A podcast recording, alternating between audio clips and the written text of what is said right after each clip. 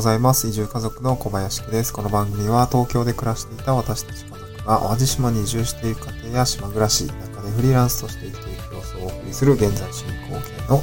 夜間移住ドキュメンタリーラジオです。えー、っと、セミの鳴き声がもしかしたらすごい入ってるかもしれないんですけど、えー、今日もやっていきたいと思います。えっ、と、今日のトークテーマなんですけれども、ちょっと地域おこし協力隊のお話をしたいと思っていて、で、トークテーマとしては、地域おこし協力隊の募集要項を見る上で押さえたい5つの注意点というような内容でお送りをしていきたいと思います。で、まあ、まず最初に端的に5つ挙げるとすると、1つが雇用関係があるか、2つ目がミッション型かフリーミッション型か、3つ目が報酬はいくらか、4つ目が活動場所の指定はあるか、で、4つ目が審査方法はどうなっているかっていうことですね。うん。んで、ま、なんでこんな話しようかなと思ったんですけど、最近ですね、あの、まあ、東京にいた頃の後輩くんがですね、なんか、私も地域おこし協力隊に興味があるんですっていうことで、ま、いろいろこう、お話を聞かせてくださいみたいな感じで、まあ、ちょっと情なんて情報共有をしたりとか、まあ、そしたらもうその子もあっという間に宮崎のどっかの市町村ですかね、を受けて、次審査受け、受かったのかな？で、二次審査そろそろ今今週中だったと思うんですけど、で、受けるって言ってて、あ、どう、どうなるんだろうってちょっとドキドキしながら。って思っていたら、なんか、どうだったっけ福岡のどこかも、なんか、うわ、こっちの方がいいかもしれない、みたいな、なんかすごいアクティブにこう情報を、なんていうんですかね、募集を見ながら、こう、こんな募集どんな感じですかね？みたいな、こう、送ってきてくれていて、あー、そっかそっか。その、どこでもいい人っていうんですかね。まあなんかちょっと言い方あれなんですけど、私はその移住から入って地域おこし協力隊の手段っていう形になったので、うん、なんて言うんでしょう。ある程度も入りたい地域が、えー、特定されていた状態だったんですけど、まあ彼の場合は、えー、地域、あの、気になるお仕事ですね。お仕事として地域おこし協力隊に興味があって、まあ移住先は別にどこでもいいんです、みたいな。感じのアプローチだったので、まあそうなった時にはやっぱり募集要項からこう読み解いて、どういう仕事なのかとか、えー、どういうこう暮らしになっていきそうなのかっていうのをまあ抑えるのが、まあ、必要なんだなというところを、まあ、あの、はためで見ていて気づいたので、ちょっとその形でですね、ちょっとまあブログを書いて、えー、そちらの内容の抜粋をですね、今日ちょっと音声で配信をしているというような感じですね。なので概要欄にはブログ記事ですね、地域おこし協力隊の募集要項の読み方、読み解き方と5つの注意点ということで、えー ブログ書いておりまして、えっと、URL、URL 貼り付けておりますので、えっと、詳細気になる方はそちらの方をご覧いただければと思います。はい。じゃあ、深掘りしていきたいと思うんですけど、一つ目の、えっと、雇用関係があるかですね。注意点1点目の雇用関係があるか。で、これは えっとですね、まあ、働き方と報酬に大きく、まあ、関係する部分なので、ちょっと必ず確認しておきたいっていうのと、まあ、あの、注意点としては、あの、雇用関係がある場合どうなるのかっていうと、まあ、会計年度任用職員、まあ、すなわち公務員みたいな扱いになっているということ。で、委託型は大体個人事業主のパターンが多いよっていうこと。まあ、この二つを理解して、まあ、自分がどっちがいいんだろうっていうところですね。まあ、合ってる合ってないをですね、あの、確認した方がいいよっていうことです。で、雇用関係で多分、最もその、あるとこう、ないとこうっていうところは、そのお金ですね。お金に影響が出てくると思います。で、えっ、ー、と、社会保険の有無ですね、これ特に。公務員の場合は、あの、社会保険、あの、なんて言うんでしょう、労使折半でありますので、ある程度税負担とかえ、保険の負担っていうところは少ない感じかなと思います。うん。で、個人事業主、私もそうなんですけど、毎月ね、10ああ、6月は住民税だとか、えー、っと、4月の後半から、うわー、えっと、保険料高えだとか、まあ満額なんでね、はい、折半してないんで、えー、っと、満額なんで3万、3万4千円ぐらい払ってるのかな。いや、高えな、高えわ、みたいな思いながら、あの、払ってるんですけど、まあまあ、こういう感じでですね、その 雇用計画、雇用計画、雇用契約があれば、あの、ロース折半の社会保険の適用を受けることができるというような形で、まあ、収入が、まあ、大きく関係してきますよっていうことですね。二つ目が、え、ミッション型かフリーミッション型かですね。地域保守協力隊の仕事って、まあ、これ別に総務省が別になんか言ってるわけじゃないんですけど、まあ大きく分けてミッション型とフリーミッション型の二つにおそらく対別できる、仕事の傾向として二つに対別できるということがあの言われています。で、ミッション型は、まあ、自治体に、自治体のですね、まあ、用意してくれた仕組みっていうところを、まあ、フル活用をして、な、うんと、スムーズにこう活動に入っていける。まあ、そして、自由度は多分相対的に低いっていうようなものになっています。自治体がある程度、多分収納とかって分かりやすいですよね。なんかこう、師匠がいて、機材があってっていうのを用意するので、もう後継ぎになってくれませんかみたいな。で、それにコミットしてくれませんかみたいな形なんで、まあ、スムーズに活動に入れるんですけど、やっぱその他でなんかやりたいことがあった時に、いや、ちょっと時間取りづらいとか、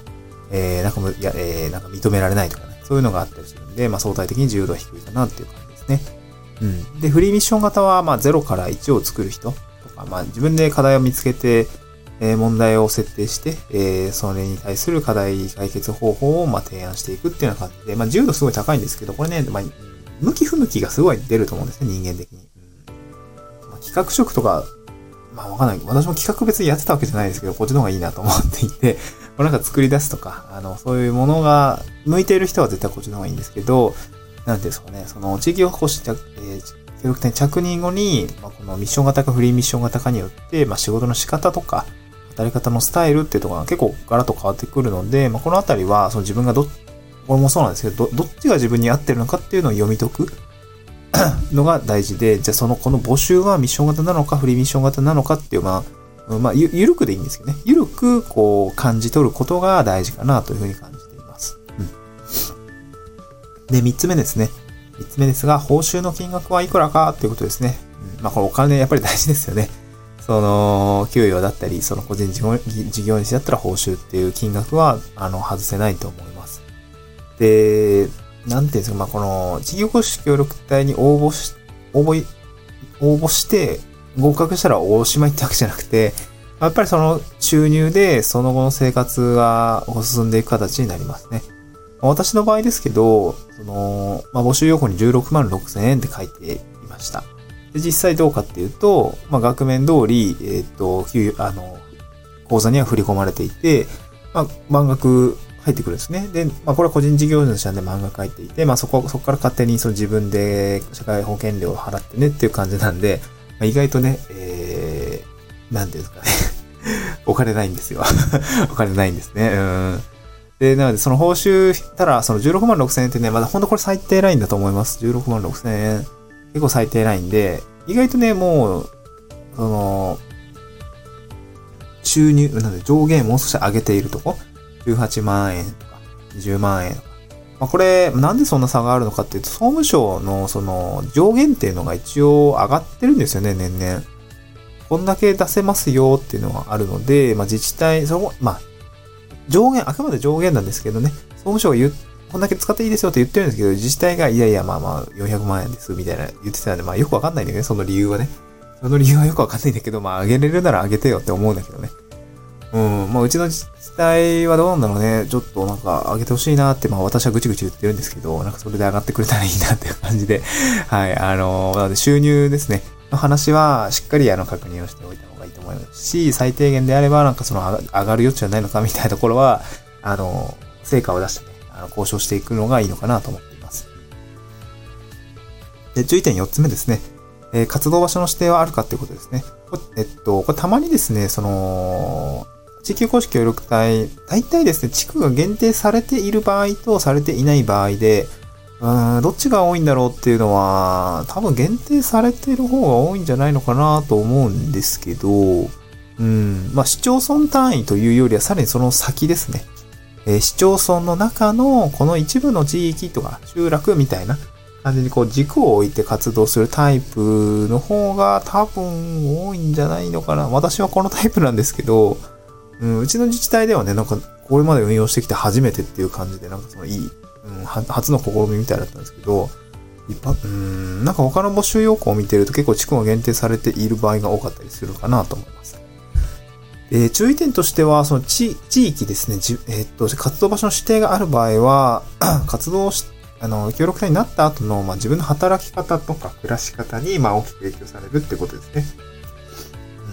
地区地区が限定されている場合は基本的にその集落とかを軸に置いて活動していくので、まあ、特定の地域にこう深くこう関わっていくことができます。そこの住民の方とか、えー、そこに関係する、その地域に関係する方々とは特に深い関係性で活動を行うことができるんですけど、他の自治体とか地域で活動したい場合っていうのは、なんかちょっと動きづらかったりすると思います。まあ一方限定されてない場合っていうのは、まあその市町村全体で、まあ活動のフィールドになってますので、これ自由度はどこに、あの、どこに住むとかね、どこで活動するとかは高いんですけど、まあ意外とこれ密度がなんか薄くなっちゃうのかなっていう感じもします。なんか自分でこうガンガン地域に入っていかないとなかなかこう、濃くなっていかないというか、まあそういう形ですかね。うんまあ、結構観光系とかって市町村全域をカバーしたりとか、えー、している仕事が多かったりするので、意外とまあ地区が限定されていない場合に該当していて、えー、いるというような感じですね。まあ限定されてると、住む場所とかも限定されちゃうことも多いので、えっと、普段生活用品とか食料品購入する場所が、その住んでる場所から遠くなっちゃうと結構、ライフスタイル自体に結構負担がかかったりすると思うんですよね。うん、ここがちょっとまあ、地区が限定されている場合の中でメリットかなと思ったりします。その場所によるんですけど、まあ、地区が限定されなかったらね、普通に自分の住みたいところに住めばいいので、そこはまあ別に問題ないと思うんですけどね。うん。まあ、なので地区が限定されてるかっていうのは、まあ自分の住む場所が限定されてないかっていうところを見るといいかなと思います。で注意点、最後5ですね。審査方法はどうなってるのってところですね。ここは、まあ、地域おこし協力隊になった後の話ではなくて、地域おこし協力隊になるための話ですね。まあ、当然ですけど、まあ、就活もそうだと思うんですけど、どういう、あの、選考があるのかっていうところ、まあ、書類面接なのか、履歴書を出さないといけないのか、職務経歴書と、あと企画書を作って出さないといけないのか、で、その後面接が、まあ、あって、で、面接でもなんかプレゼンがあるのかどうか、みたいな。そういう話をですね、しっかり汲み取る必要があるかなと思います。まあ、最近はね、あの、面接は Web 面接多かったりするんで、まあ、あんまりその移動の段取りとかっていうところは、あの、特にないかなとかもあるんですけど、うん。で、選考の内容を見ていくと、まあ、一般的にはかなりもう書類出して、その後面接でおしまいっていうパターン多いんですけど、まあ、これ以外に、まあ、私もそうだったんですけど、企画書出してとかいうパターンがあったりしたときは、これ結構ね、うわ、めんどくせえとか、大変そうとか思うかもしれないですけど、僕結構チャンスだと思うんですね、逆に。うん、逆にチャンスだと思います。その、自分がね、その企画を作るのが得意だよとか、アイデアをこう書類に落としたりするのが得意ですとか、